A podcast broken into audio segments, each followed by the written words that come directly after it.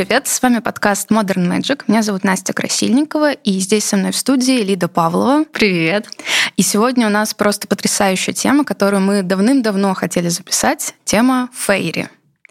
Я, кстати, когда готовилась к подкасту, я слушала другой подкаст англоязычный про Фейри, и там ведущие вначале сказали, что вот, мол, а, неурядицы связаны с Фейри, что они могут какие-то проделки делать, и посетовали, что они несколько раз переносили запись. И я вспомнила, что мы тоже переносили запись, потому что предыдущее так получилось, что записывали подкаст с Викой э, Ахмедиану. Кстати, послушайте, очень классный подкаст.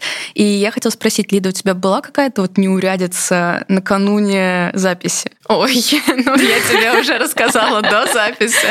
Кажется, это 18 плюс сразу нам здесь. Дело в том, что я езжу в студию на такси, и я сегодня тоже ехала на такси, причем это было такси бизнес-класса, типа не просто что-нибудь, но э, в такси было очень сильно накурено травой. И я сначала подумала, типа, вау, прикольно, сервис бесплатная трава. Но потом я вспомнила, я тысячу лет не имела никаких пересечений с травой, даже таких. И потом я вспомнила, почему. Потому что у меня начало бешено биться сердце, и увеличилась тревожность очень сильно. И я вспомнила, что да, именно так же она на меня работает. Да. Вот. И поэтому такое вот, можно сказать, что Фейри немножко накурили меня перед выпуском. Пыльца Фейри. Пыльца вообще прям, да, прямо скажем. Поэтому я надеюсь, что это никак не повлияет на сегодняшнюю запись. В целом сейчас мне уже лучше, но дышится до сих пор сложнее, Блин, чем обычно. Лида, живи.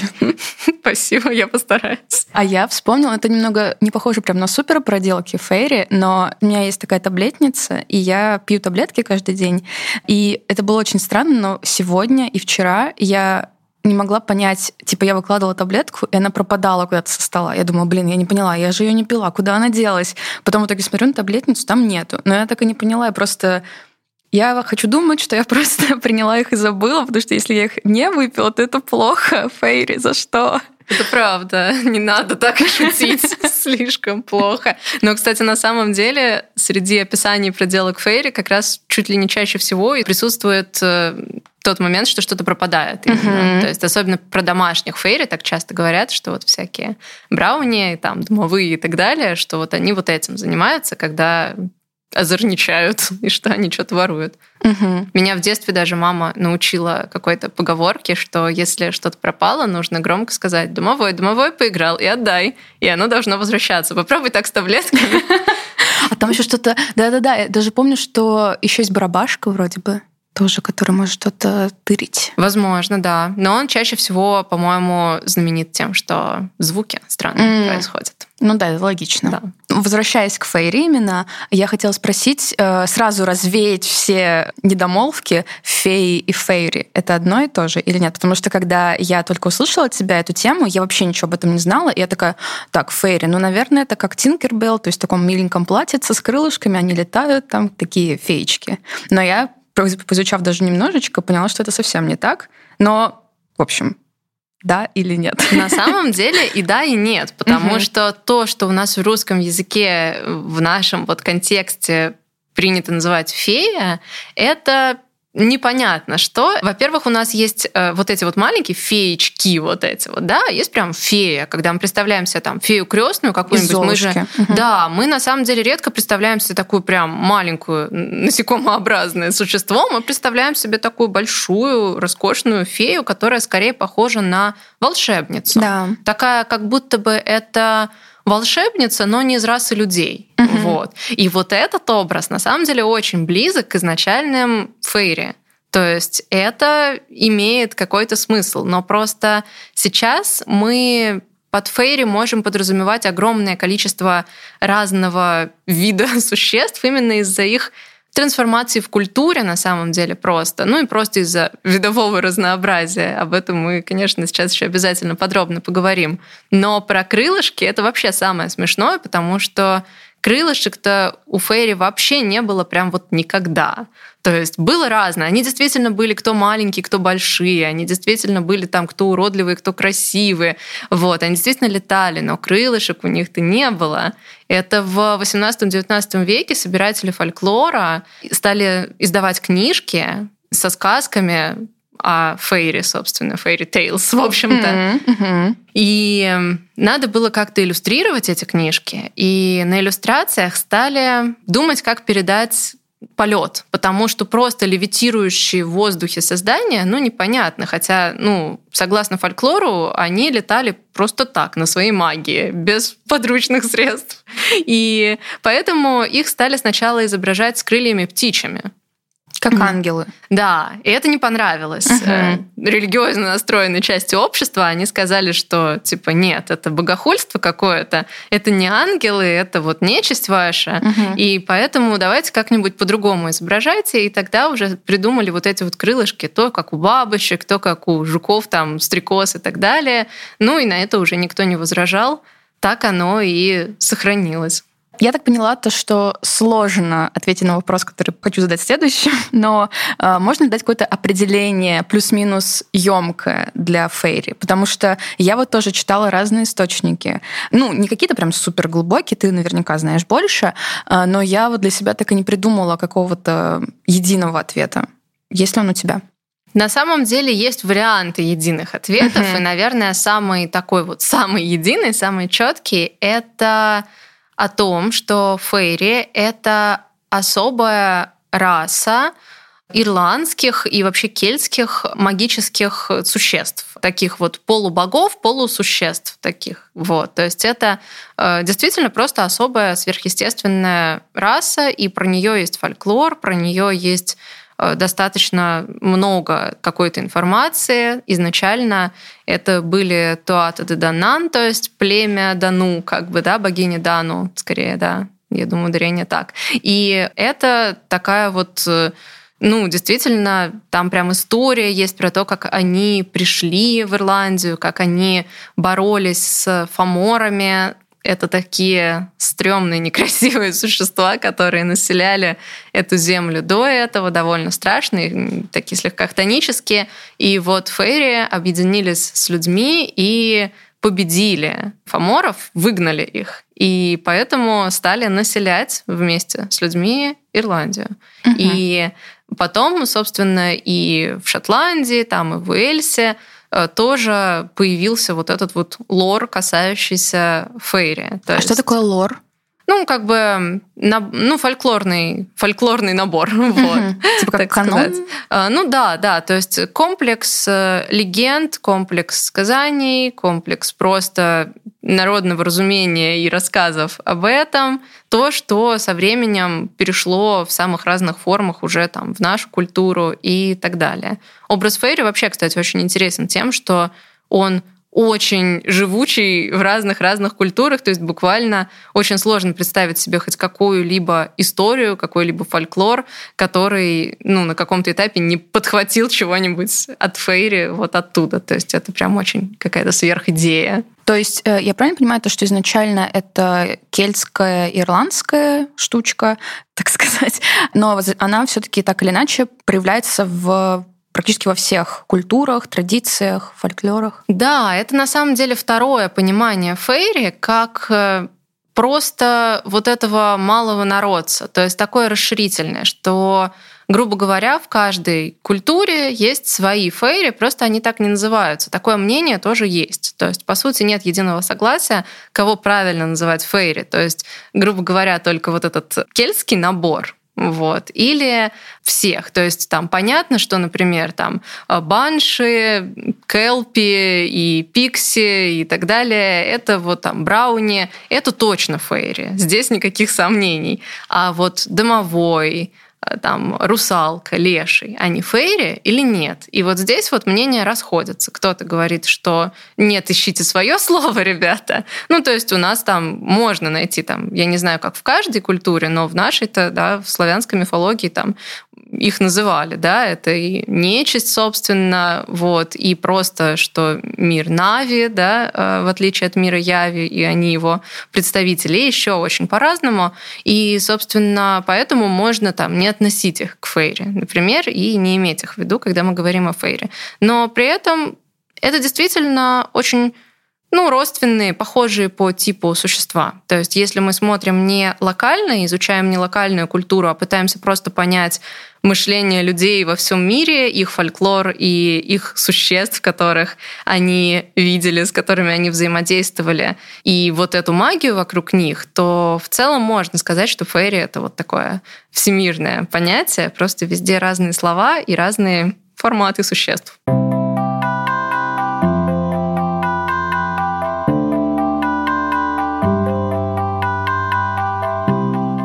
А вот э, сейчас в целом как бы вот там пикси, это, кстати, из какой культуры? Мне кажется, пикси, ну, они кельтские однозначно, uh-huh. то есть они там ирландские в целом наверное.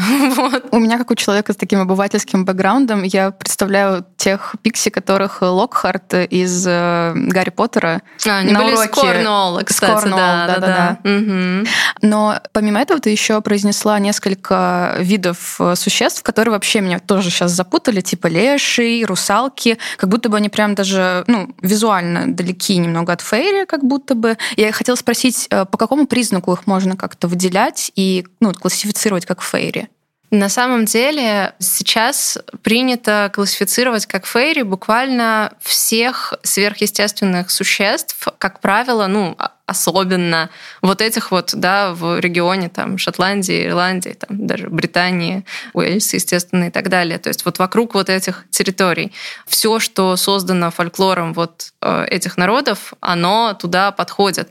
Поэтому, например, Брауни, который выглядит не как мы там привыкли, что Фейри это должна быть там милая летающая девочка, но мы уже сказали, что это далеко от истины. Но вот Брауни выглядит максимально не так, он такой, ну, действительно, образ домового, очень похож на образ Брауни, он такой низенький, неказистый, часто волосатый, с таким носом, вот. Ну, то есть он такой просто вот домовый дух. Угу. Вот. Дух, который нашел себе пристанище именно в домах людей и стал на этом специализироваться. Фейри вообще не обязаны выглядеть антропоморфно, в общем-то, потому что, например, Келпи — это тоже фейри, а Келпи — это такая лошадка, лошадка морская, которая скачет по побережьям и заманивает людей, которых она встретила, на них прокатиться. Когда человек садится, Келпи уходит под воду и, собственно, топит человека и съедает. Ну и очень много, да, очень милая лошадка. Очень много такого, то есть огромное количество разных существ, просто иномирных да, существ. Вот этот вот малый народец, он э, не всегда антропоморфный. Действительно, изначально мы говорим о Фейре как о вот этом племени богини Дану, которая привела как бы свой двор на территорию Ирландии, и он был устроен действительно по принципу такого человеческого двора, такой вот родоплеменной знати и того, как у них там все устроено. И предполагалось, что они выглядят как люди, но более красивые, более высокие, обладающие магической силой, способные изменять свою внешность и особенно свой размер по желанию, ну и живущие в холмах. Вот. Угу. Это развелось в идее о благом и неблагом дворе угу. Фейри. То есть вот эта придворная история с Фейри продолжается вот там. И в оригинале это звучит как silly and unsilly courts. То есть, ну, silly — это буквально удачный, такой вот благоприятный и наоборот. Ансили, собственно, наоборот. И это фейри, которые выглядят примерно одинаково, но предпочитают разные типы времяпрепровождения и вообще несколько разные. Но будет упрощением считать, что благой двор — это добрые феи, которые помогут тебе во всем, а не благой двор — это просто такие кровожадные злые ребята, потому что на всем протяжении фольклора о Фейре у них нечеловеческие вообще стандарты морали. То есть их нельзя подогнать под добрых или злых, в принципе, вообще. То есть угу. добрые вот эти фейри, которые благой двор, могут совершенно странные вещи тоже делать. Возможно, они думают, что они делают что-то благоприятное, но по факту нет. То есть это такие фейри, которые проводят скорее такой придворно-светский образ жизни, они красиво одеты, любят музыку, по сути, они заняты процессиями и пирами, развлечениями, танцами и так далее. И про них очень часто истории, что их там встретили в лесу, что вот человек, путник шел по лесу, услышал прекрасную, нечеловечески прекрасную музыку, пошел на этот звук, увидел пирующих фейри и вот дальше есть варианты. Либо он просто посмотрел, послушал, но понял, что не нужно к ним приближаться, пошел домой, и с тех пор просто иногда грустит о, об иных мирах. Вот. Есть варианты, что он вышел к ним, или что его заметили и привели. И он мог попировать с Фейри, и часто, если он при этом например, просто проводил с ними время и, например, не ел их пищи, не пил их питья, он просто возвращался в свой мир полностью дезориентированным, и время в мире Фейри текло по-другому, поэтому угу. там могло пройти три дня, например, а он думал, что он часик с ними потусил, а его уже там все ищут. Вот такие вот истории. А если он употребил что-нибудь там в пищу с их стола и так далее, он, в принципе, уже переходил так в их собственность, в их владение. Это не всегда, кстати, было плохо, не во всех историях это плохо. Опять же, там, когда мы говорим о Фейре, очень сложно сказать там однозначно, что плохо, что хорошо. Иногда они просто оставались с Фейри, и были у них вот, ну, такие на правах странных ребят в их тусовке на правах там домашних животных, ну в хорошем смысле чаще всего, если мы говорим о благом дворе. Угу. Вот. А И... можно было, например, перевоплотиться в Фейри, обратиться как-то? Вот прям совсем не помню таких историй. Может быть, они были, но таких моментов, да, я не знаю. Можно было обзавестись э, парой среди фейри. Вот. И такие союзы были в каких-то там легендах. И были дети, собственно, у Фейри. А что с ними? Какие они были? Типа, кто они? Не то, не то?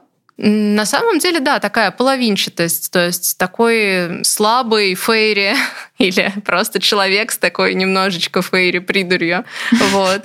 То есть такие истории действительно тоже рассказывали. Иногда этот человек в историях об этом выходил обратно в человеческий мир и чаще всего не приживался там.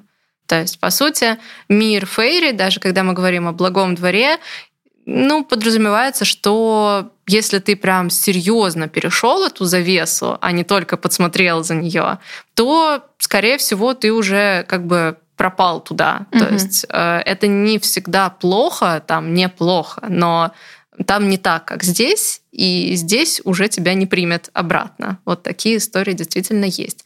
Но есть история о кратковременных таких вот. Действительно, потусил с Фейри немножко, а потом просто... Там, Поголодал. Да, во времени дезориентирован немножко, там тебя уже хватились. Или наоборот, кажется, что ты прожил с Фейри год, у тебя там целая насыщенная жизнь произошла, а по факту ты вернулся, а тебя еще там искать не начали там через минутку. Вот. То есть вот эти вот игры со временем.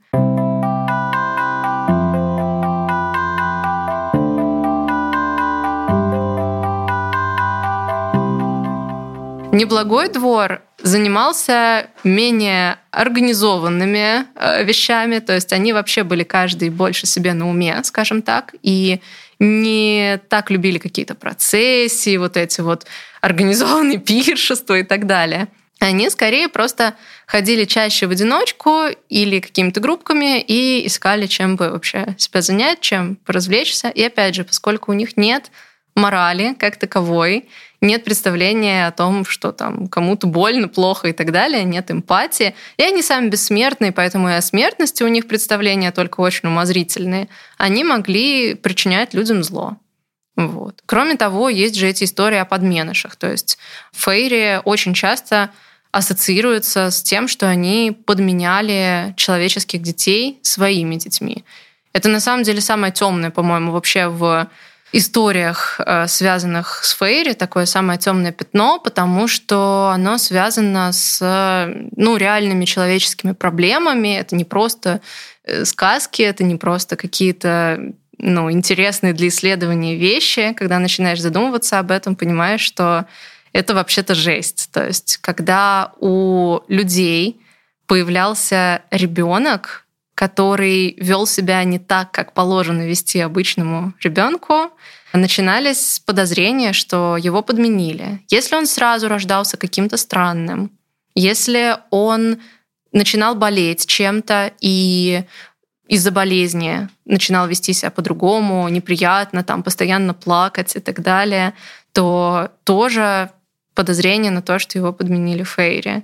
И что это не ну, не твой ребенок. Это а даже... чем это грозило, например, если были подозрения такие? Ох, к сожалению, ребенку это ничего хорошего не предвещало, потому что, например, один из способов как бы заставить Фейри обменять ребенка обратно, то есть принести тебе твоего украденного ребенка и забрать своего гадкого Фейри подменыша, это прижечь его раскаленным железом. То есть ребенок будет страдать. Предполагается, что человеческий ребенок как бы, ну, не то, что ему пофиг, но просто это здесь нам не важно. Это же не наш человеческий ребенок, это Фейри подменыш. Поэтому мы сейчас э, сделаем ему максимально плохо. Предполагается, что, ну, Фейри же вообще боятся железа, а тут вот раскаленное железо, и ребенок плачет, и, соответственно, его родители Фейри не могут смотреть на такие жуткие муки их ребенка, и поэтому возвращают обратно. Вот, возвращают обратно того ребенка и забирают своего.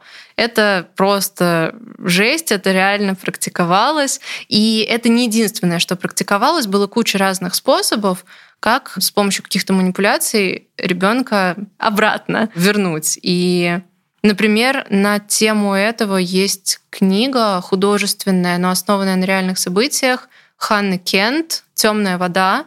Там ребенок с инвалидностью он подозревался сообществом и там местной э, знахаркой и родителями э, в том, что он э, ну, подменыш. Угу. И в итоге там все не очень хорошо сложилось, на самом деле. Короче, это прям очень грустно и печально. Это вот о том, когда люди настолько боятся, у них настолько вот смешивается фольклор с реальной жизнью, и ну, это буквально страшно, потому что по факту нам здесь не важно, существуют фейри или нет, но в любом случае как бы всем плохо, детям плохо. Но это вот такая большая трагедия, связанная просто с сознанием человека, который остался один на один с тем, что с ребенком что-то не так. Я как мама ребенка знаю, что это действительно жуткое ощущение, когда тебе кажется, что с твоим ребенком что-то не так, и это вариант психологической защиты, просто сказать, это не мой ребенок. Угу. Вот. Мой так бы себя не вел. Угу. Был нормальный. Угу. вот. И, к сожалению, вот это вот такое самое яркое проявление фейри вот в народном быту. То есть в первую очередь фейри были известны тем, что они вот так вот воровали и подменивали детей. То есть угу. это то, чего боялись на ежедневной основе. Вот я не знаю, поправь меня, верна ли моя такая догадка или нет, но вот это как будто бы если ребенок рождался и у него могли быть какие-то проблемы со здоровьем, это могли быть, там, я не знаю, какая-то вариация нейроотличности, например, или просто какого-то заболевания, то поскольку наличие этих факторов, оно до сих пор у нас в обществе тебя как бы в отдельную такую клеточку помещает, но тогда-то тем более, и это было как бы как... Можно ли провести да. какую-то параллель между да, этим? Да, да, да, можно. То есть, по сути, акты агрессии к таким детям, они были ну, ритуализированные, оправданные вот этим э, фольклором о Фейре. Угу. А если, например, не удавалось э, заменить ребенка, вернуть ребенка, то как он дальше жил? На самом деле не очень хорошо, то есть он, как и, ну вот ты сказала, что в современном обществе тоже не все прям здорово для таких людей организовано, ну и там, собственно, тоже э, человек жил очень изолированно, не добивался ничего, естественно, никакого там положения и так далее в своем обществе, и его опасались, странились, потому что подменыш. А если вот возвращаться, то, что ты сейчас рассказала про подмену детей, это не благой двор. А что еще они могли делать, например? В принципе, всякие проделки такие вот, то есть как раз украсть что-нибудь, э, корову поднять в воздух, покружить в воздухе, а потом опустить. Это вот реальное описание того, что они делали. Это вот, судя по всему, было одно из любимых их развлечений. И, кстати, параллель с коровами, наоборот, напомнила мне одну удивительную вещь, которую я хотела рассказать. В подкасте Hobby Talks про Фейри как раз тоже проводил один из ведущих параллель вот этих легенд о похищениях детей Фейри ну, относительно современным историям про похищение инопланетянами. Mm. То есть тоже пришла какая-то потусторонняя сила и забрала кого-то на время, а потом вернула, например. Вот это вот то, что Фейри действительно э, делали. И точно так же это делают инопланетяне. И когда я сейчас вспомнила вот про то, что Фейри поднимали коров в воздух, крутили их, а потом возвращали. Это казалось им прикольным. Вспоминаются вот эти картинки с коровой, парящей в воздухе, а над ней летающая тарелка. тарелка да, да, да. Прям классика же. То есть насколько явная параллель вообще. Угу. Потрясающе. На самом деле, кстати, в таком дополнительном э, материале, скажем так, к сериалу Twin Peaks, э, который сценарист э, Майкл Фрост, по-моему, его зовут, создал, да, в книге про Twin Peaks, кажется, она называлась «Тайная история Twin Peaks», там проводятся параллели как раз между Фейри и инопланетянами. То есть, по сути, э, там э, есть вообще вот эта история про духов, про э, то, что вот кто-то похищает детей, и там они, ну, очень похожи, вот эти силы. Да, это на самом деле, мне кажется, я тоже об этом подумала, потому что в подкасте, который я слушала, они тоже проводили параллели между этим. Подумала, блин, как-то странно, но сейчас ты рассказала про это, подумала, вообще все логично.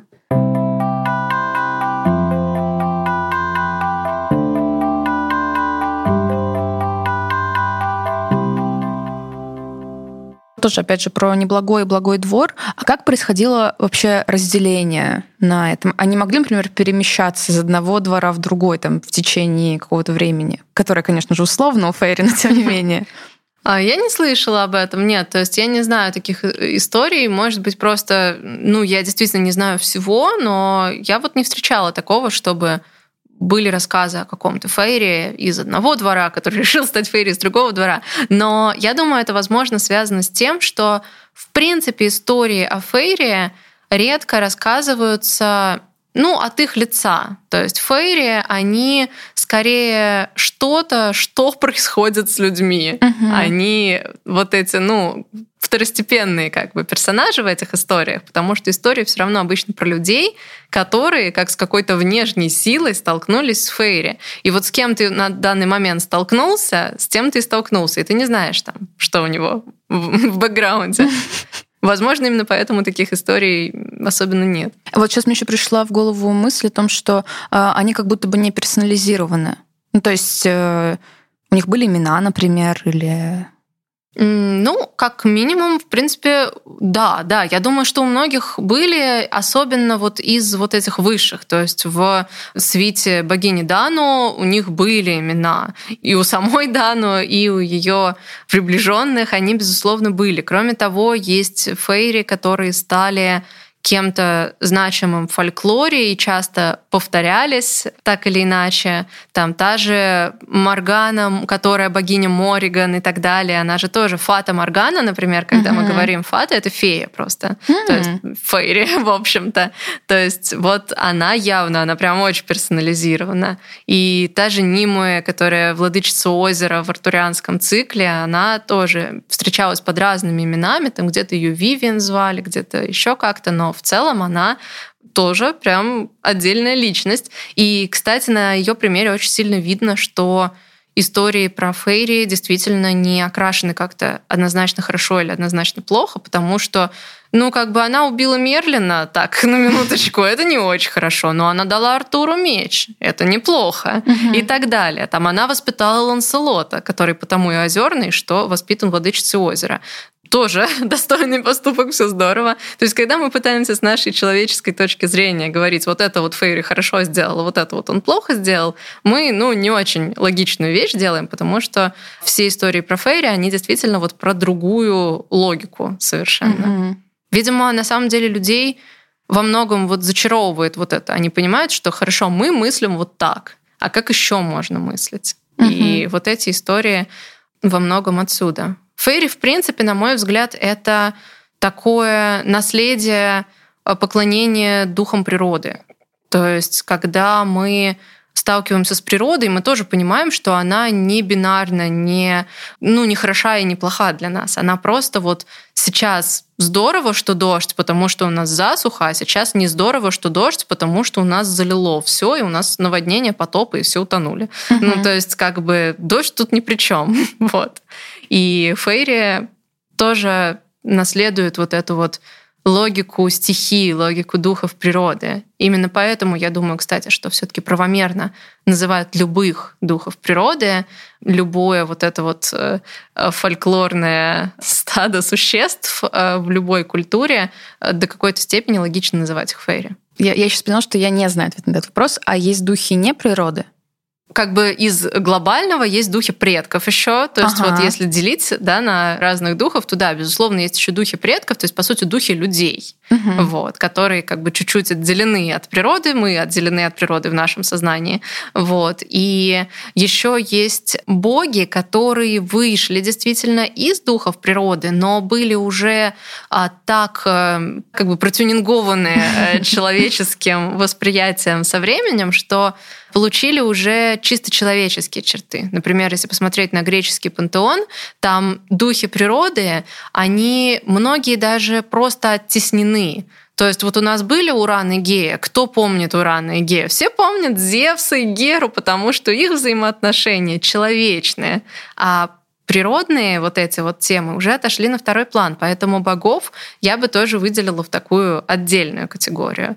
Поэтому в целом, наверное, если пытаться сейчас вот так на месте прямо вывести классификацию, то самые крупные категории это э, природные духи, Три, получается. да, духи людей, по сути, духи умерших, духи предков особенно, и вот эти вот э, божества, божества. да. Угу.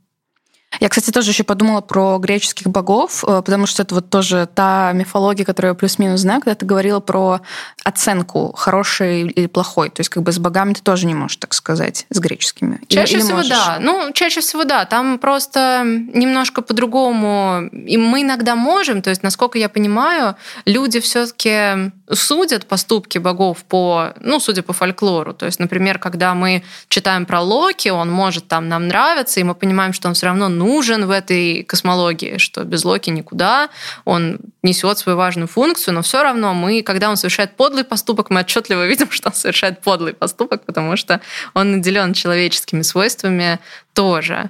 И насчет духов еще, кстати, возможно, можно выделить еще хтонических духов в целом, то есть вот этих вот духов хаоса совсем темных, да, которые не вполне именно вот природные вот, которые... Типа как судьба какие-нибудь там, а, богини судьбы. Да, богини судьбы близки к этому. Ну и вообще идея о судьбе. Но вообще действительно вот этот первородный, первородный хаос. Угу. Вот. Он так тоже немножечко отдельно. Всякая совсем страшная нечисть, она во многом тоже наследует вот этому. Это очень условное разделение, потому что вот даже как мы видели на природе, на примере богов, там у них разное угу. есть а если взять еще и какого-нибудь хтонического бога, типа там Кроноса, да, то и хотя бы, вот, или там Гекаты, вот, то там, ух, много всего вместе намешано. Мы, конечно, здесь немножко отвлеклись, но это, возможно, полезно, да, для того, чтобы вот понять, насколько Фейри все-таки, ну, действительно, скорее духи природы, просто ну, своеобразно вышедшие из нее и живущие такие, такой своей жизнью. Но рядом с людьми. Да, и рядом с людьми тоже, скажем так. Угу. Фейри действительно вот в том же исходном мифе о богине Дану и ее войске, там изначально были связи с людьми. Это было важно, это была такая легенда народообразующая, да, она вот про, про ирландцев. Вот uh-huh. ирландцы такие, а мы вот с богиней Дану были еще тогда и победили фаморов. Мы молодцы. То есть, э, да, эти фейри действительно изначально были близки к людям, и во многом, видимо, действительно люди их как-то там развлекали, дополняли, э, могли сделать то, что не могут делать фейри, ну и, соответственно, наоборот, такой легкий эм, симбиоз. Вот. Но при этом насколько я понимаю, считается, что фейри, которые вот такие совсем дикие природные, они обитают и в очень малонаселенных местах, в отдаленных уголках вообще природы.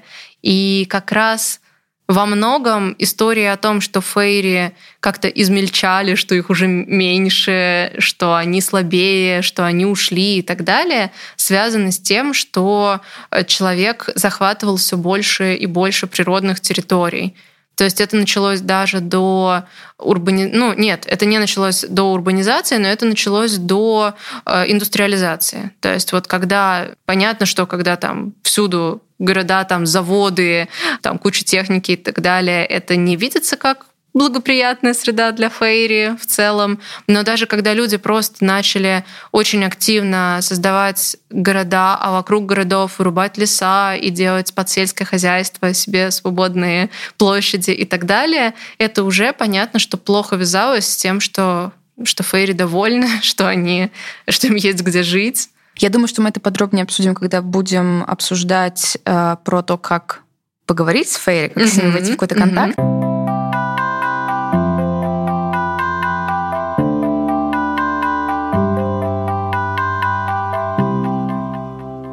А у меня еще есть несколько таких теоретических вопросов, например, про то, свойственно ли это только европейским культурам. Потому что даже то, что мы сейчас обсуждали, это как будто бы ну, европоцентрично довольно-таки.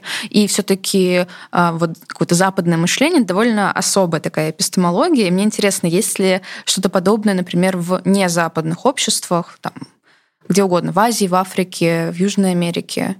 Ну, везде есть своя специфика, и я не знаю, насколько мы здесь имеем право, и насколько нам нужно вот прям вот так вот все сравнивать, обязательно проводить вот эти параллели. Но, например, мне кажется, что те же ками, то есть духи, природные духи у японцев, это вполне себе фейри. Ками более э, как правило, более благосклонны сами по себе.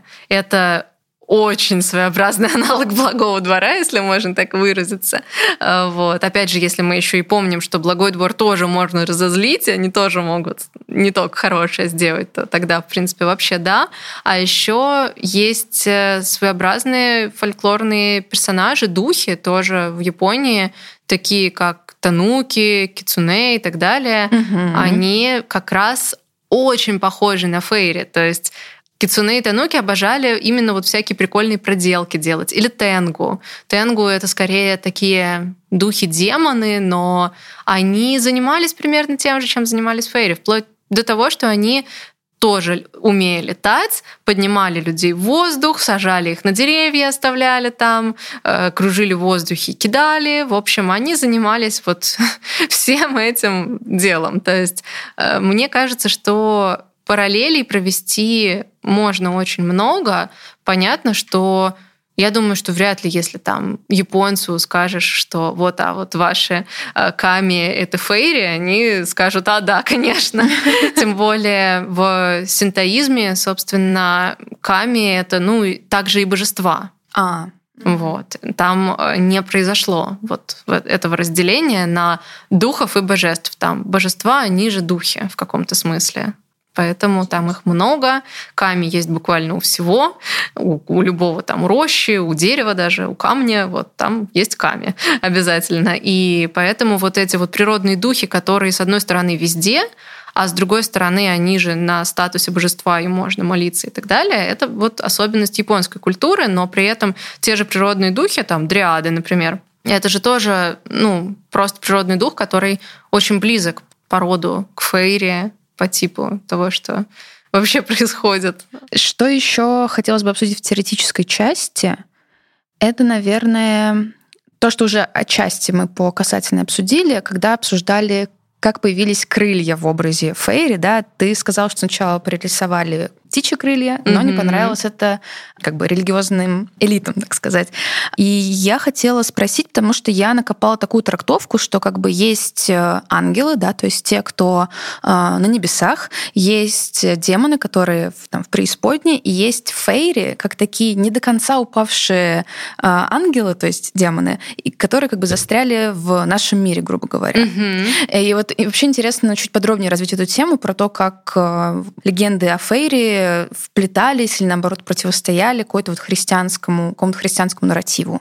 Я думаю, что это уже штуки, которые придумывало христианство, естественно, столкнувшись с местной с местными реалиями, с местной uh-huh. почвой и с местной культурой. Потому что когда ты со своим христианством приходишь на территории, на которых уже фейри у людей, то надо что-то делать. Надо объяснять им, кто эти фейри такие. Ну, также, собственно, было и э, с, там, с богами, которых либо записали в демоны, либо в святые.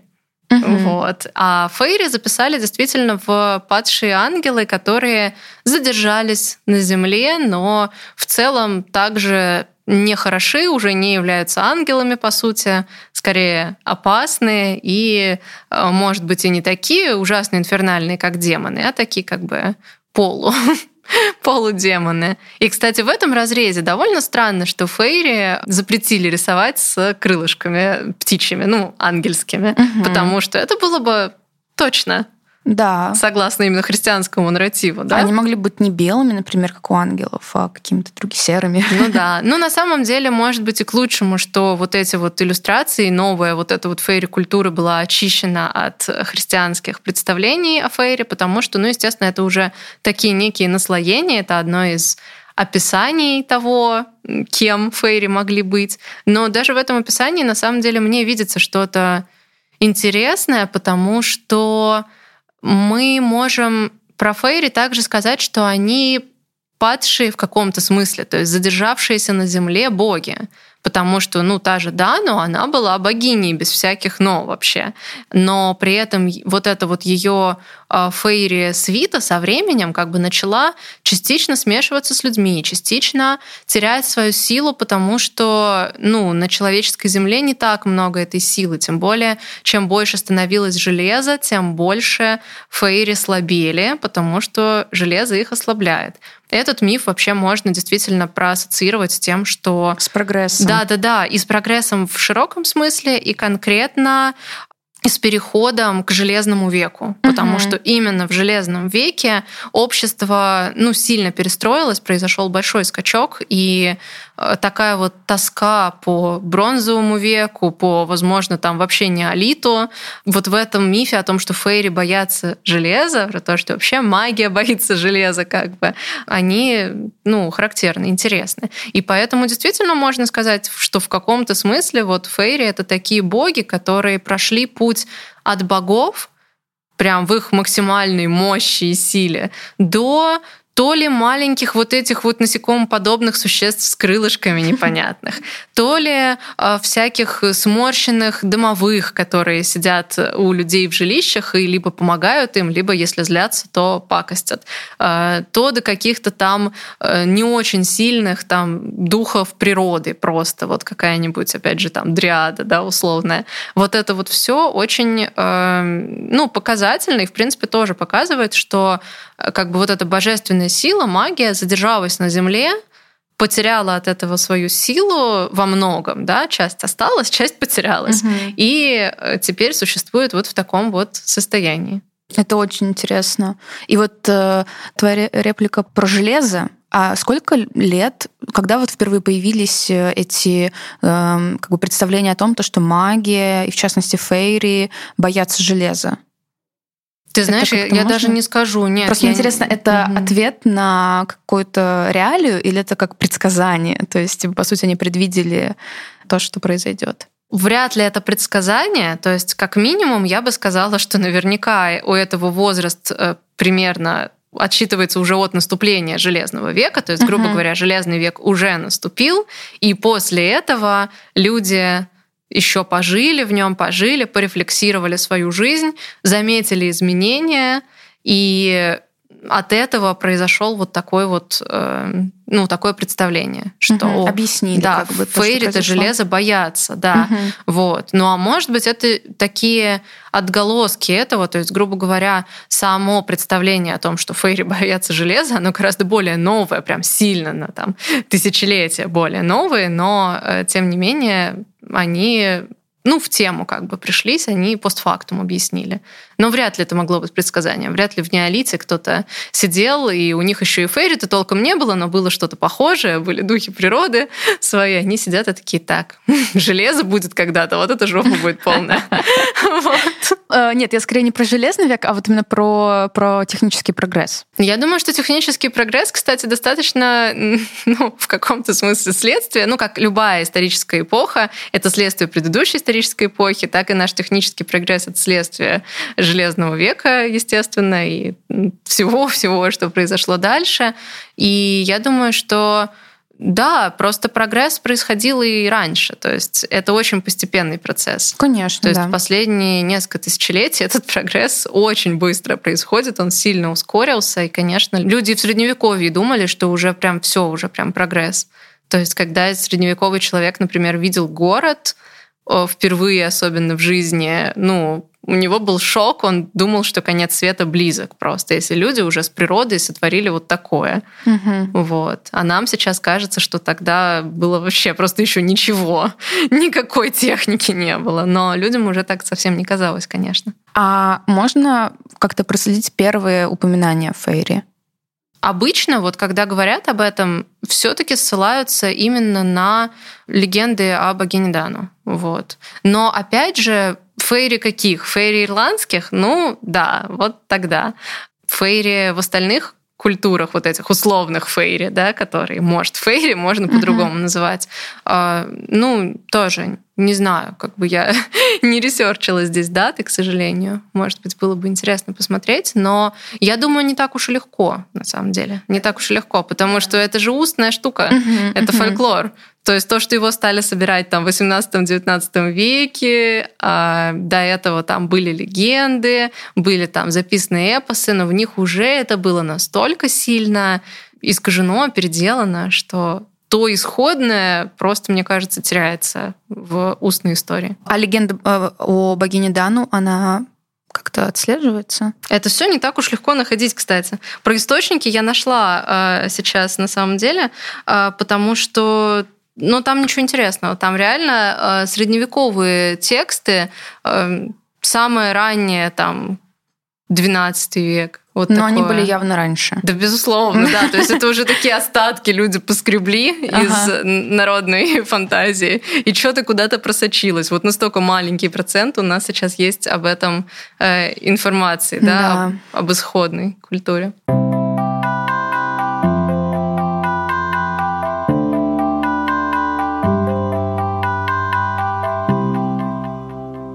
Я прочитала к этому подкасту книжку э, автора Сторма Фейри Вульфа, он э, как раз-таки представитель э, волшебной магии, как он называет. То есть он делит магию на человеческую и волшебную. И он в своей книжке, которая называется по-моему, как-то где-то между мирами. Там она вся именно про магию фейри, и в этой традиции фейри — это в целом как бы суть магии. То есть он э, как бы рассказывает о них. Я так понимаю, что это какая-то отдельная э, школа, отдельная традиция. А, там он говорит о том, что фейри, они вообще бесплотны, они вне времени, вне места. То, что фейри может быть и просто какое-то пространство, и какое-то состояние, то есть как бы что угодно вообще. А, и в частности там он рассказывал про появление их и говорил о том, что там была какая-то богиня-мать, там была Нимуэ. Mm-hmm. И э, в частности он рассказывал вот Storm Фейри Вульф, во-первых, имя потрясающее. Да. У него есть даже свой сайт, я заходила к нему. Я вообще не знаю, как бы ты посоветовала его книгу, потому что Потому что это фейри. единственное, да, потому что я знаю, что вот этот специалист именно по фейри, то есть это не просто книжка, где там упоминаются фейри среди множества там разных существ или видов магии, а вот что это прям практик, который угу. именно по фейри. Я знала о нем вот это, но я не знала про что, ну, то есть я не читала книжку саму. Угу. Вот. Ну, в общем, да, он там рассказывает про эм, какие-то вот основы этой волшебной магии, которая базируется на том, что фейри — суть всей магии. И, в частности, он рассказывает про то, как они появились. И я, я вот не очень это поняла, то есть как будто бы там есть какая-то как бы градация людей, то есть как бы есть сами фейри, есть э, хранители-наблюдатели, которые являются, у которых есть часть крови фейри, есть э, нефилимы, это вот уже как бы люди, которые живут среди нас. Угу. А, Нефилим я обычно их нефилим. читала, ну то есть это же тоже библейская штука. Да, и он как раз таки говорит о том, что фейри упоминается в книге Енуха. Да, да. Это апокриф? Книга Еноха — это, безусловно, апокриф, но там как бы делается ссылка на то, что вот эта история с Ноем и Ковчегом, что вообще этот всемирный потоп нужно было устраивать именно потому, что ангелы как бы стали смешиваться с людьми, и появились вот эти вот нефилим, то есть ангела-люди, по вот. сути. И это не понравилось Богу решительно, хотя они были сами по себе крутые, с ними проблем никаких не было. И насколько я понимаю, книга Еноха подразумевает, что как раз, ну, слишком крутые были, и Бог углядел опасность в этом. Да, да. Не, не так было задумано. И он разозлился этому превышению полномочий и решил уничтожить их всех вместе с людьми, вместе со всеми, просто всех затопить. А mm людей как раз все-таки вот решил как-то сохранить. Людей, зверей можно. Они, mm Типа вот они филим предполагается, что они все тогда были истреблены вот этим mm вот. Да-да-да. Но Storm Fairy Wolf так не считает. Я не очень поняла, потому что, с одной стороны, он говорит то, что как будто бы общаться с Фейри и как-то контакт... Ну, как бы, с другой стороны, не очень понятно, как можно общаться с Фейри, если это нечто бестелесное, какая-то вот магическая энергия. Но при этом книга построена так, что сначала он дает такое небольшое объяснение, тому, что как это все происходит. Вот про Ниму рассказывает, а, а потом э, просто такие последовательные магические упражнения, по сути, там сначала он там говорит, что, мол, важно вести дневник, mm-hmm. или там, я не знаю, заниматься медитацией, как-то, короче, осознанную жизнь вести. И он рассказывает несколько упражнений, которые могут помочь войти в состояние, важно, что именно транса, mm-hmm. и э, войти в какой-то контакт с Фейри.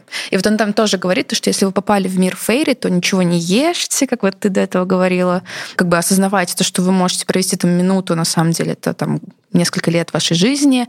А, вот. Так что, с одной стороны, как будто бы только избранные потомки какие-то, грубо говоря, Фейри имеют доступ к этому, а с другой стороны, он пишет книгу, которой рассказывает, как это можно сделать.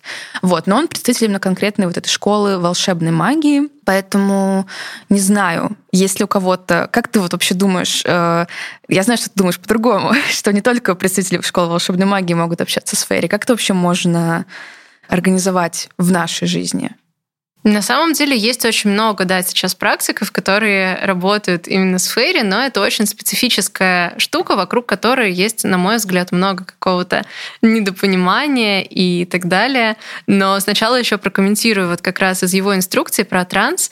А, это же как раз э, шаманская штука, это вот шаманизм да. конкретно. Это вот как в шаманизме ты обязательно входишь в трансовое состояние, чтобы общаться с духами на их чистоте. По-другому не получится. И, собственно, шаман, он тоже имеет ну, какую-то связь с духами. Иногда условно родственную, а иногда просто в процессе заслуживаемую, скажем так. И магию Фейри вообще, про то, как с ними общаются, очень много какого-то сейчас я вижу такого инструментального подхода, который, по-моему, путает вообще, зачем фейри нужны в этом мире изначально. То есть он не э, точен, ну, не соответствует изначальному фольклору. То есть сейчас есть представление о том, что фейри, их просто можно попросить что-либо сделать, они для тебя, в принципе, это сделают и так далее. Можно им там что-нибудь принести, и они тогда точно это сделают.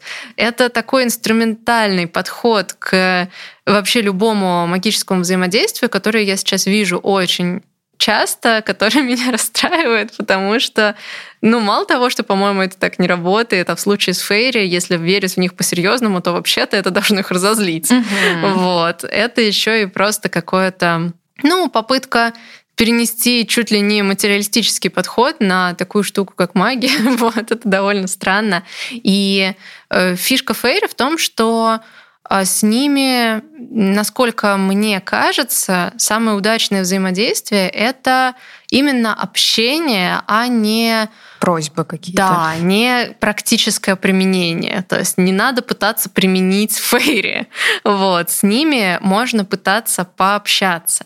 Я знаю, что есть много предостережений на тему того, что лучше не пытаться с ними пообщаться, потому что это обычно плохо заканчивается, что они могут ну, вот, сделать все те злые, жестокие вещи, про которые мы говорили сегодня, и не только. То есть любые вот эти проделки и так далее. Но а, суть в том, что это тоже такое, ну, прагматичный взгляд на вещи, который действительно говорит, что, ну, действительно, если вы не хотите, чтобы ничего с вами случилось, лучше не надо. Это примерно та же логика, по которой там, ну, лучше не э, ездить на машинах никогда, потому что самый высокий из всего транспорта риск, угу, да? да. Но мы, тем не менее, если хотим поехать на машине, мы берем и едем, и как бы сверяемся с этим. Да, вот с фейри это примерно то же самое, то есть тоже те, кто общаются с фейри, они понимают, что они а, берут на себя некие риски, они их полностью принимают. Но, безусловно, эти риски нельзя доводить до абсурда, то есть нужно быть очень осторожными. В фольклоре, связанном с фейри, есть э, идея, что фейри могут обидеться, оскорбиться uh-huh. и уже оскорбленные наделать много, много плохого. И что же оскорбляет фейри? Фейри, во-первых, оскорбляет ну, любая невежливость, любое невежливое поведение, то есть ну, грубость, хамство, э, если мы ну, пренебрежительно взаимодействуем с ними, отзываемся о них, если мы просто просим у них что-то, ну, не сфига просто. О, привет, Фэри, если ты здесь, дай мне что-нибудь. Нет, не надо так. Вот, это их оскорбляет. Кроме того, их оскорбляет и чисто человеческая вежливость. Вот здесь уже, да, тоже вот эта такая вот неоднозначность Фейри прослеживается. И, пожалуйста, невежливым с ними не надо быть, и при этом вежливым тоже не надо. То есть есть очень э, распространенное представление о том, что Фейри не надо говорить спасибо, пожалуйста, вот это вот все. То есть, если ты хочешь выразить какую-то свою благодарность, то ты можешь сказать, что э, я ценю эту помощь. Как-нибудь так выразиться, но не надо говорить спасибо. Вот, вот Storm Fairy Wolf, я просто люблю произносить это имя. Великолепно, согласна. А, он тоже говорит о том, что именно слово спасибо нельзя говорить, и он даже говорит в целом про благодарственные какие-то речи, и говорит о том, что фейри гораздо лучше оценят действие какое-то. То есть, грубо говоря, какую-то поддержку их, или mm-hmm. не знаю, как можно ли так выразить. Mm-hmm. В общем, не, не словами, а делом. Вот да, так. А, именно так. На самом деле, действительно, общение с Фейри, насколько э, мне кажется, насколько это вообще логично, насколько я там слышала по опыту каких-то других ведьм, э, оно хорошо происходит вообще как бы в молчании и в делах. Угу. И в этом плане совершенно не обязательно даже знать про то, что где-то там есть фейри, про то, что это фейри. Вот то, что мы рассказали, вот всю теорию, это вообще все не обязательно. Это чисто мы ради любопытства рассказали. Но на самом деле, если, например, ты там, допустим, бабушка-дачница, и у тебя есть сад, и ты в этом саду выращиваешь с огромной любовью годами растения, делаешь это органически, не вредишь природе, вообще стараешься никого там по возможности не убивать, а там даже вредителей, а поддерживать какой-то баланс с природными силами. Начинаешь очень глубоко разбираться в том, как эта экосистема работает, и постоянно трудишься, и прям вот чувствуешь, что твоя душа, она вот там, то тебе как бы фейри начинают помогать, и они, ну, включены в этот процесс. И она может не обращаться к ним, она не знает, ну, типа, ей бы вообще не понравилась эта идея, что может быть. Хотя, как правило, именно люди, которые настолько близки к природе, они как бы говорят, что чувствуют, что что-то есть, что вот они одушевляют природу, они одушевляют то, с чем они работают точно так же происходит с историями про условно домового или брауни и хорошую хозяйку, вот, или хорошего хозяина. История обычно про женщин, как мы можем предположить, все, что связано с домашним трудом и так далее, но в целом действительно просто есть очень много каких-то сказок, историй, э, легенд о том, как человек, который бережно относился к своему дому и был трудолюбив действительно, получал помощь от э, Фейри, от Брауни, например.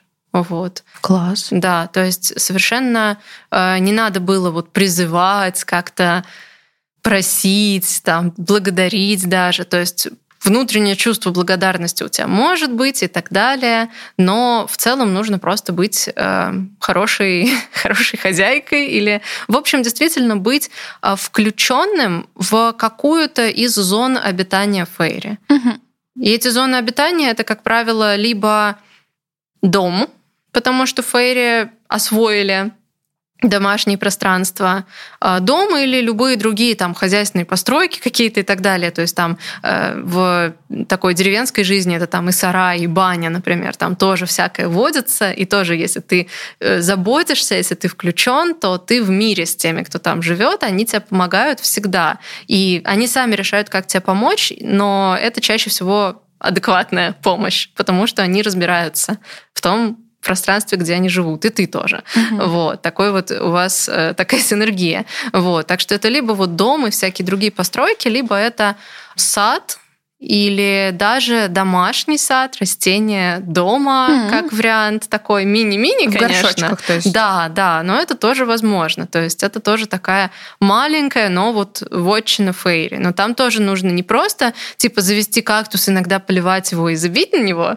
а там нужно прям разбираться. Чем глубже ты разбираешься и погружаешься в это и эмоционально, и интеллектуально включаешься, тем это лучше работает. То есть не обязательно идти в какое-то лиминальное пространство, типа опушки леса или там просто в лес для да, того, чтобы войти в контакт очень с Очень можно идти туда, потому что действительно во всех природных объектах они также считаются, что живут. Угу. Вот, поэтому для меня, например, вот личный опыт у меня очень специфические отношения с домом, и я не думаю, что ну, по крайней мере, я внутренне не обращаюсь ни к какому домашнему духу, когда делаю там что-либо по дому и так далее. Хотя мне дома хорошо, приятно, комфортно. Может быть, он и есть, кто знает, просто вот так. Э, с домашними растениями, ну, тоже, да, как бы я их воспринимаю как личности, но при этом не думаю, что там прям очень много магии вокруг них происходит. Это в целом просто мои растения. А вот когда я езжу на природу, есть один конкретный дачный дом, который я периодически арендую, он не mm. мой. Тот вот. самый из этих сторис Да, из этих сторис, да. Я, я уже забила на майские праздники себе этот дом. О, класс. Вот хозяйка удивилась, что зимой на майские сумасшедшие люди забронили. Но мне очень важно, потому что Билтейн. Потому что я отмечу с Фейри Белтейн. Я, я там тушу спросить. с местными Фейри, просто реально. Это был мой вопрос, потому что тоже я вот прочитала в книге Сторма Фейривульфа, что ближе всего Фейри к нам, если говорить про времена года, это, он сказал, Белтейн и Самайн. Я бы еще Литу добавила сюда. Угу. Все-таки Midsummer. Midsummer вот. да, да, да, да, да, это очень фейри время. Те же э, тот же сон в летнюю ночь шекспировский да. с э, героями Абероном и Титанией, который, собственно, король и королева фей. Угу. Вот это вот все туда же. То есть я считаю, что солнцестояние летнее это вот максимальное такое торжество я думаю, если мы пользуемся этой шотландской условной характеристикой, то, конечно, благого двора, они, в принципе, с летом ассоциируются, а не благой двор ассоциируется с зимой. Угу. Вот. И, кстати, на самом деле в дикой охоте а, тоже участвуют, ну, во многом фейри. То есть э, там и души людей всякие неприкаянные, но и фейри тоже. То есть дикая охота, которая э, происходит на Йоль, получается зимнее э, солнцестояние, как противоположность летнему. Это вот, видимо, торжество Неблагого двора. Так угу. что во многих праздниках, я думаю, можно увидеть фейри, но действительно самые благоприятные такие точки общения с ними я бы выбирала именно вот для общения с Фейри, для того, чтобы тусить с ними, я бы выбирала Белтейн и Литу. Но вот Белтейн ближе всего. А почему так? Почему именно Белтейн? Ну, на самом деле Белтейн как торжество природы. То есть ага. Белтейн это всегда был праздник полного торжества природы, когда э, еще нет даже вот той грустной нотки, которая происходит на солнцестояние, когда Видание. после этого дня все день начинает быть короче. То есть там уже не торжество, там уже такие смешанные чувства. Там максимум, но уже после этого спад. А Белтейн это вот максимальный праздник, максимально близкий праздник к солнцестоянию, когда полная радость, полное торжество природы. И, в принципе, считается, что фейри любят красоту, и Белтейн — это еще максимально такое красивое время, Красочное. потому что вот это цветение, оно прям в их вкусе, угу. скажем так.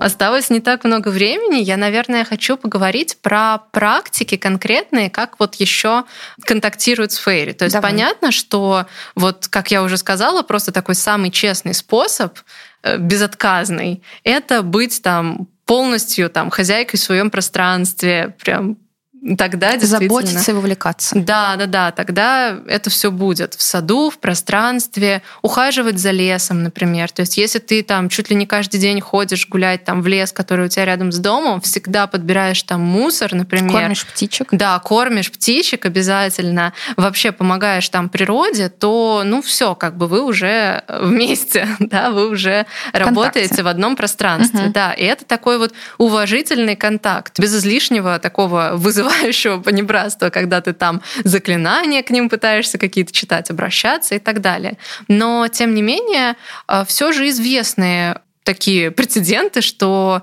Фейри нравятся некоторые виды даров и приношений. То есть, угу. что еще можно делать, чтобы их привлечь, это все-таки что-то им дарить и оставлять.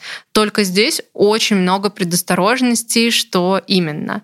Как мы помним из э, всяческого фольклора и из Гарри Поттера, им нельзя дарить одежду. Добби. А, точно. Да, если подарить домашнему эльфу носки, он свободен. То угу. есть он как бы уходит. И, в принципе, так это... это же хорошо. С одной стороны, да. Но есть, например, э, сказки о том, что дома завелись там брауни, допустим, или там какие-то гномы, которые помогают, и из благодарности люди, которые подсмотрели за их помощью, оставляют им одежду, потому что видят, что они одеты в какое-то, ну, простое очень, там, в тряпку какую-нибудь, как Добби, собственно, или э, просто там особо ни во что, и они думают, ну, надо подарить им одежду. И это такой очень человеческий акт, да, который делает, по сути, э, существо, выводит его ближе к людям. И после этого бывает по-разному. В некоторых историях фейри обижаются на это и уходят, а в некоторых они с благодарностью принимают, одеваются и уходят. Вот, то есть есть разные версии. Но в любом случае, если ты хочешь как бы в своем пространстве сохранить, то э, ну, не дарить вообще э, каких-либо человеческих предметов. Угу. То есть это вот такое правило, не только одежда, а там украшения, допустим, что-то, что создано для человека и носится людьми. Это такое во многом оскорбительное сравнение. Вот, скажем так. Ты что, за человека нас держишь тут? Вот, это обидно. А и, еду, например, Вот, еду дарят. Еда — это то, что есть у нас общее с Фейри. Они тоже а, хотя бы отчасти как бы материальные сущности, хотя бы чуть-чуть какой-то процент материи у них считается, что есть, поэтому им оставляют а, еду. Но с едой в целом можно оставлять любую, хотя считается, что они особенно любят сладкое. Но самый главный здесь момент — это то, что все, что ты им оставляешь, должно быть безопасно для животных, которые могут оказаться в этом же пространстве. То есть оставляешь дома миску с молоком, а у тебя кошка, она, скорее всего, его съест, если ты не изолируешь это молоко. А, например, вот врачи нашей кошки говорят, что не переваривает э, лактозу вообще кошка. Причем, по-моему, они говорят, что все кошки что всем кошкам нельзя молочные продукты на самом деле. Не полезно. Но я не знаю, так это или не так. вот. Но, тем не менее, вот нашей мы не даем. Поэтому я, например, не могу дома оставить миску с молоком для Фейри. Исключено. Вот. Поэтому вот это прям важно. То есть если приносишь какую-то пищу, то просто представь всех животных, которые могут ей заинтересоваться и съесть ее, если там в лесу, например, или в саду оставляешь. Если хоть одному вредно, не надо, потому что ну, разумеется, больное мертвое животное Фейри совершенно не, не нравится угу. вообще, да, конечно. Кроме того, Фейри, в принципе, с одной стороны, считается, что им нравится блеск, переливы, яркие краски и вообще всякие блестяшки, вот. но с другой стороны, например, есть неприятная такая тенденция оставлять им э, подарки, посыпанные пластиковым глиттером, например. И... Еще и неразлагаемым, наверное. Да, да, да. Если именно вот прям пластиковым, да, который типа а, прям да. такой. Вот. Опять же, если, например, посыпать какой-нибудь дар для фейри минеральными э, блестящими пигментами, то, в принципе, это нормально. Это камень, просто очень маленький и блестящий. Это не страшно. Но если сыпать пластиком, то, ну, полный отстой. Короче, uh-huh. в принципе, не оставлять ничего, что повредит природе и, или животным. Вот. Выработан целый такой набор вещей, которые можно оставлять э, в Фейре. Во-первых, красивенькие камушки. То есть, в принципе, если у тебя есть какой-нибудь красивый камень, с которым тебе не жалко расстаться, который ты прям хочешь принести в дар, то можно оставлять его и уже как бы все. То есть пусть, пусть он там как бы и э, стоит, он может исчезнуть, может не исчезнуть. Э, есть также специальная очень крутая традиция, Камни фейри, так называемые фейри рокс, это такие плоские, примерно вот на ладони умещающиеся круглые куски гальки, которые довольно легко найти. Они такие, ну, такой вот садовый нормальный камень, вот, искусственно, естественно, привезенный э, в сады, и их раскрашивают. То mm-hmm. есть, чтобы они стали более привлекательными для фейри, чтобы они ну, в принципе, были наделены какой-то эстетикой и красотой, а эстетика и красота — это очень важные, как бы, такие определяющие вещи для фейри, то есть это явно их должно привлечь. Их раскрашивают симметричными цветными узорами, краской тоже желательно, я думаю, какой-нибудь, ну, более натуральной краской, то есть акрил, по сути, это же пластик, и тоже я бы не стала оставлять вот эти пластиковые, покрытые пластиком камни, поэтому какой-нибудь, да, более натуральной краской раскрашивают. Можно прям загуглить, типа painting fairy rocks, и э, увидеть, как это делают. Прям свои стили есть. Это реально такие э, немножечко, ну, похожие на мандалы такие. Источник, узоры. да, угу. узоры. Это красиво. Но мой любимый способ это камни для фейри из э, соленого теста. О, да, потому что это точно не для людей что-то, то есть это не то, ну, как бы мы для себя не делаем камни из соленого теста, вот, а, но при этом это очень яркий, интересный, привлекательный предмет. И поэтому можно тоже просто загуглить, как сделать соленое тесто для поделок, а, вот. Я в детстве, например, часто этим да, развлекалась и делала всякие украшения из этого соленого теста и так далее. Так вот, из соленого теста а, лепятся такие камешки тоже небольшие, чтобы комфортно помещался в руку. В него, например, можно а, вставить, так впаять какой-нибудь небольшой кристалл, вот. Можно тоже цвет туда добавить, можно, опять же, даже блестки, только, ну, все-таки лучше тоже минеральные, вот, из камня, вот. А, и цветы, кстати, засохшие там бутоны цветов и так далее, лепестки, все вот это вот, какие-то тоже, может быть, веточки и так далее. И вот такое маленькое произведение искусства, очень красивое, еще и переливающееся, блестящее, потому что там кристаллы соли вот эти вот. Это супер красиво. И вот эти подношения фейри, фейри stones, тоже оставляют там в саду, в лесу и так далее. Это безопасно для животных, они этим не заинтересуются, не съедят, и это красиво и такой вот натуральный вклад э, в какое-то место, в его красоту и так далее. Вот. И еще говорят, что фейри привлекает музыка, поэтому, например, а, в садах или даже на балконах а, для этих целей вешают колокольчики, бубенчики или вот эти вот wind chimes, музыку ветра, вот, чтобы был постоянно какой-то приятный звук, ну или не постоянно, а там от ветра mm-hmm. и так далее. И вообще э, вот эта вот идея, что Фейри нравится все красивое, все эстетичное, музыка, песни, какие-то красивые слова и так далее. То есть вот это вот тоже все идет туда. То есть, в общем-то, можно даже красивые стихи читать просто в саду. Это великолепно, по-моему. И э, чтобы подытожить это все, я хочу просто сказать, что действительно практика общения с Фейри, она очень, э, ну, это такой вот процесс. Это процесс того, как слиться с пространством, в котором ты это делаешь, быть в нем полностью органичным, разбираться в нем, не вредить ему ни в коем случае, а наоборот помогать ему развиваться. И в этом плане это гораздо более логичная для меня и естественная магия, чем конкретные там призывы кого-то с целью задать ему такое-то задание, заплатить ему определенную плату и послать выполнять. Такая магия тоже имеет место быть, и она тоже красивая, интересная, но э, для меня это не настолько осмысленно, не настолько глубоко, как вот этот вот очень личный контакт с духами природы, по сути, да, с фейри, с духами, которые стали управлять и нашими жилищами тоже. Это просто очень ну, скажи, вот это круто, это какая-то да. современная достаточно идея, хоть Очень и древняя. Да, да, да. То есть это идея о том, что магия может быть естественной, о том, что магия может не подразумевать каких-то изменений, э, прям насилия над миром и так далее, а наоборот, когда ты делаешь улучшение мира, он в ответ улучшается. Ну и, наверное, я еще точно упомяну несколько предостережений. Во-первых, если вы все-таки хотите позвать и пригласить фейри, некоторые так делают, то зовите и приглашайте конкретные виды фейри. То есть просто сказать фейри, я приветствую вас в своем жилище, будет и некорректно просто потому, что их огромное количество. То есть, ну, с какой точки зрения даже там горный тролль — это фейри. Ты приветствуешь горного тролля в своем жилище. Вот, поэтому называй по э, прям конкретно по виду. Вот это важно. То есть, типа, домового можно звать, брауни можно звать.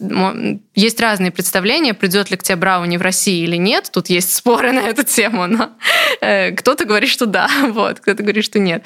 И в любом случае проводить какой-то research по тому типу существа, типу фейри, который ты собираешься позвать. Mm-hmm. Вот. И если тебе все-таки нужно получить какую-то услугу, и ты почему-то думаешь, что именно от Фейри эту услугу надо получить, то Фейри связаны, во-первых, вот с этой естественной помощью, о которой я говорила, но это, ну, как бы даже не проходит по классу услуг, это просто ваш, ваше сотрудничество, ваш тандем такой. Так, в принципе, считается, что Фейри могут манипулировать изредка, ну, каким-то физическим миром. То есть, грубо говоря, менять не что-то в тебе, и даже не что-то в других людях, ну разве что заморочить им голову, а именно ну, в пространстве, в материи. То есть вот хочу, чтобы за ночь здесь стало чисто, хочу, чтобы э, там, я не знаю, звук на этом подкасте записался особенно хорошо. Ну, что-нибудь такое. То есть э, если уж э, вдруг есть какие-то просьбы к Фейре, то опять же их нужно формулировать без всяких вежливых слов, вот, а, и оставлять, естественно, подношение, и до этого у вас должен быть уже очень крутой контакт, да. вот, и тогда, в принципе, своего вот уже прям друзьяшку Фейри можно рискнуть, попросить о такой вот услуге, которая связана именно с материальным миром. Mm-hmm. Они на него, в принципе, могут так своими силами немножко влиять и там подогнать, я не знаю, там, чтобы самолет без тебя не улетел и задержался немного, еще что-нибудь. Ну, какие-то вот такие штуки, mm-hmm. то есть вот не, не какие-то глобальные, как мы Бытовые. по многом. Да, мы вот часто в магии привыкли ставить такие задачи прям по внутреннему росту, совершенствованию. Вот это фейри не умеют. Мы сами должны расти uh-huh. без них. вот. А вот что-нибудь такое простое, бытовое, но что люди точно никак не могут своей волей сделать, а вот фейри могут. Вот. Собственно, из практических вещей э, я в первую очередь действительно советую просто подружиться с каким-нибудь пространством, в котором фейри теоретически могут обитать, а дальше просто созданием там красоты, уюта, невероятной там работы, экосистемы и так далее, их туда привлекать. И когда вы чувствуете, что, хм, возможно, уже кто-то есть, а, оставлять красивые и безопасные для природы дары. Мне кажется, что это вот очень актуально, особенно сейчас, когда многие люди больше времени проводят дома по разным причинам, в частности из-за пандемии, там, из каких-то опасений. И вот я лично очень много сижу дома, и это вдохновило меня на то, чтобы установить новые отношения со своим жилым пространством. Вообще, спасибо большое, Лида, было очень интересно. Да, а, мне тоже было очень интересно. Я, правда, еще хочу а, напоследок сказать, что я прям, конечно, вообще не все рассказала, что возможно. Не все, что знаю, потому что времени не так много, и нам нужно было обсудить и историю, и еще что-то там. Столько на самом деле всего. Это огромное поле для исследований, но вы, в общем-то, каждый и каждый из вас могут его начать самостоятельно я на самом деле поищу со своей стороны какие-то ссылки, которые я захочу оставить в описании подкаста, и прикрепим ссылку на книгу Storm Fairy Вот. Э, так что какие-то основы для самостоятельного исследования вам дадим, поможем. На самом деле, мне кажется, так в конце каждого подкаста можно сказать, потому что очень тяжело прям какой-то хотя бы удовлетворительный объем информации запихнуть. Может быть, это значит, что это не последний выпуск про Фейри у нас. Кто знает? Посмотрим. Посмотрим. И я хочу попросить всех слушателей поставить нам все возможные звездочки а, на всех подкаст-платформах, где вы нас слушаете, писать комментарии прямо в подкаст-платформах. Да, это очень помогает. Это очень помогает, в частности, продвижению подкаста. А также, если вы заскрините подкаст, выложите в сторис, отметите меня или там наш магазин, Настю, кого угодно, будет очень здорово и приятно. Да, спасибо вам большое и до новых встреч. Пока.